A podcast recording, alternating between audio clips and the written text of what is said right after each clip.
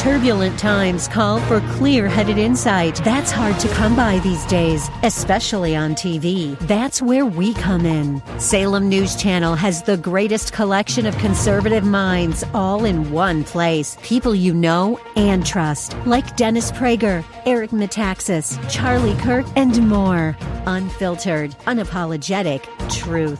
Find what you're searching for at snc.tv and on Local Now, Channel 525. Greetings, and it's meeting time. And today we're going to continue our journey of recovery and healing from any type of addictive or fractured lifestyle by reintroducing the 10th step of our pilgrimage. We continue to take personal inventory, and when we were wrong, promptly admitted it. Now, before we unpack this spiritual principle, let me remind you that one of the first things we hear in a recovery meeting is if we use, we lose. In Ephesians 5, the Apostle Paul warns us be careful how you live. Don't live like fools, but like those that are wise. Don't act thoughtlessly, but understand what the will of the Lord is. Don't be drunk with wine, but filled with the Holy Spirit. So let me ask you are you in a losing battle with any type of addictive lifestyle today? Are you filled with guilt, shame, hopelessness, helplessness, instead of being filled with the Holy Spirit?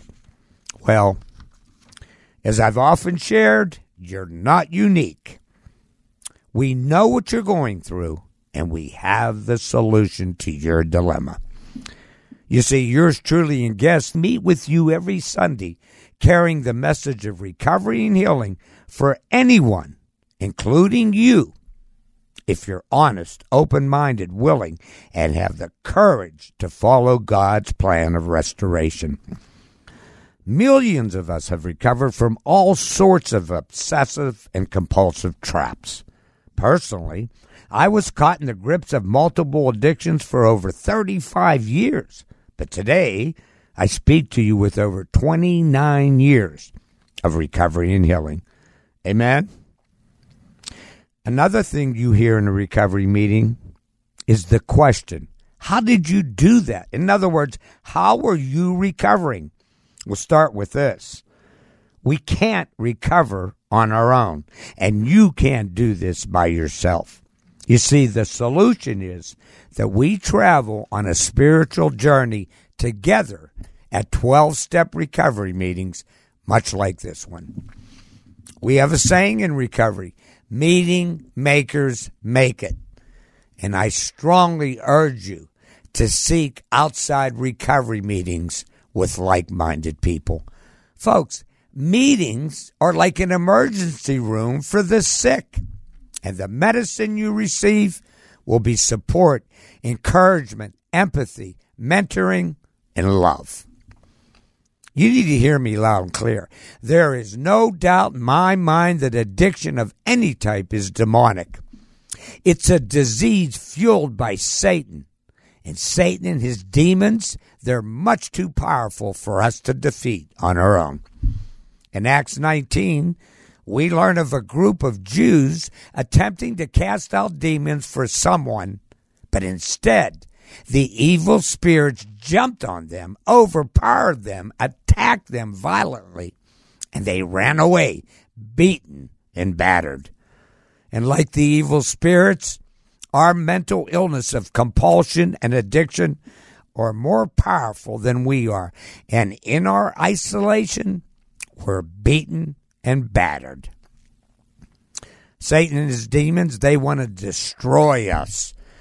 In Mark chapter 5, we meet a man possessed by demons. He was so insane that day and night he wandered through the land and into the caves. He screamed with cutting himself with sharp stones.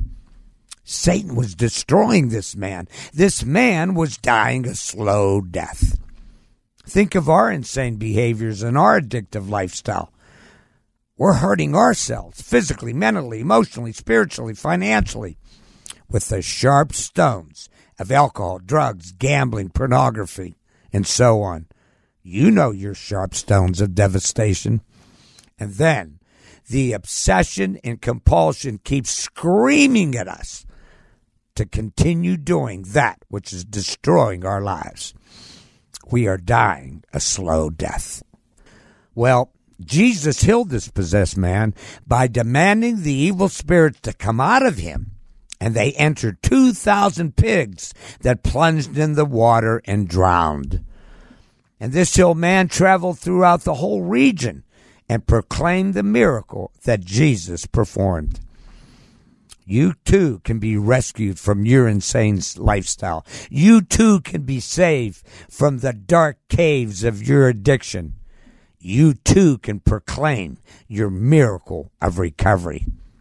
But you need rescued. You need saved. You need a savior.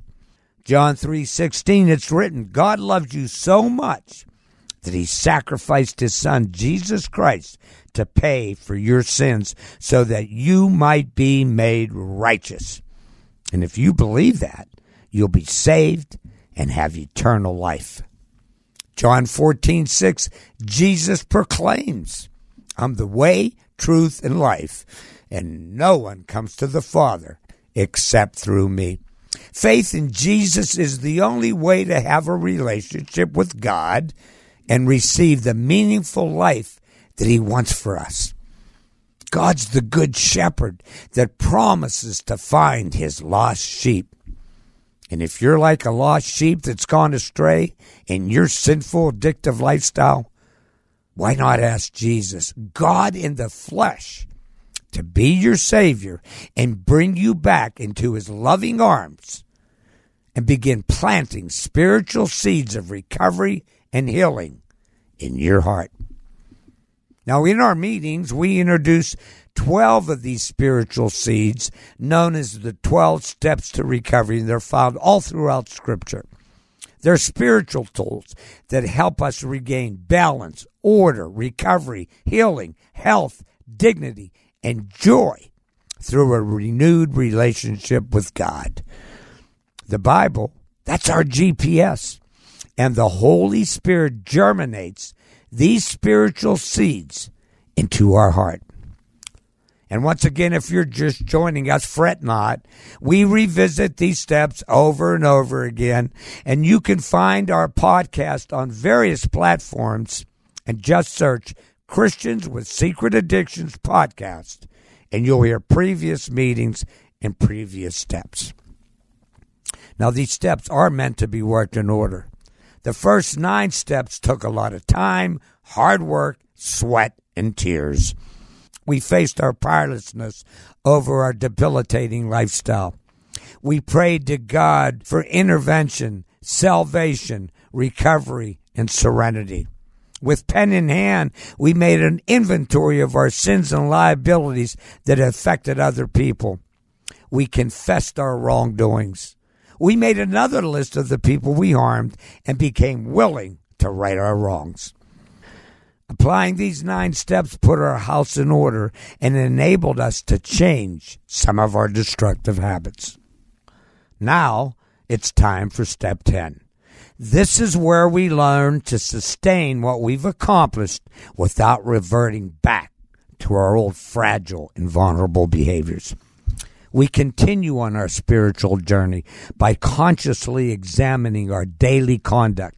We search ourselves, we see our errors, we admit them and continue seeking the Holy Spirit's guidance on this spiritual journey. Now, let me forewarn you when the time comes to apply this principle to our lives, far too many people procrastinate on searching their souls. They use excuses. They say it's too tedious and needless. And this is what I call stinking thinking, birth from our ego and pride. And I guarantee you, Satan will attack us with this pride and ego, put these negative thoughts in our mind to keep us from this long term recovery. But in Lamentations, Jeremiah exhorts us examine our ways, test them, and return to the Lord. And as with Scripture, this principle is designed as a corrective measure to restore the Lord's wayward people. And that's you, and that's me. Look, we're human beings, and we will frequently be wrong. This step doesn't say if you're wrong, but when you're wrong. And then the word promptly is written as well.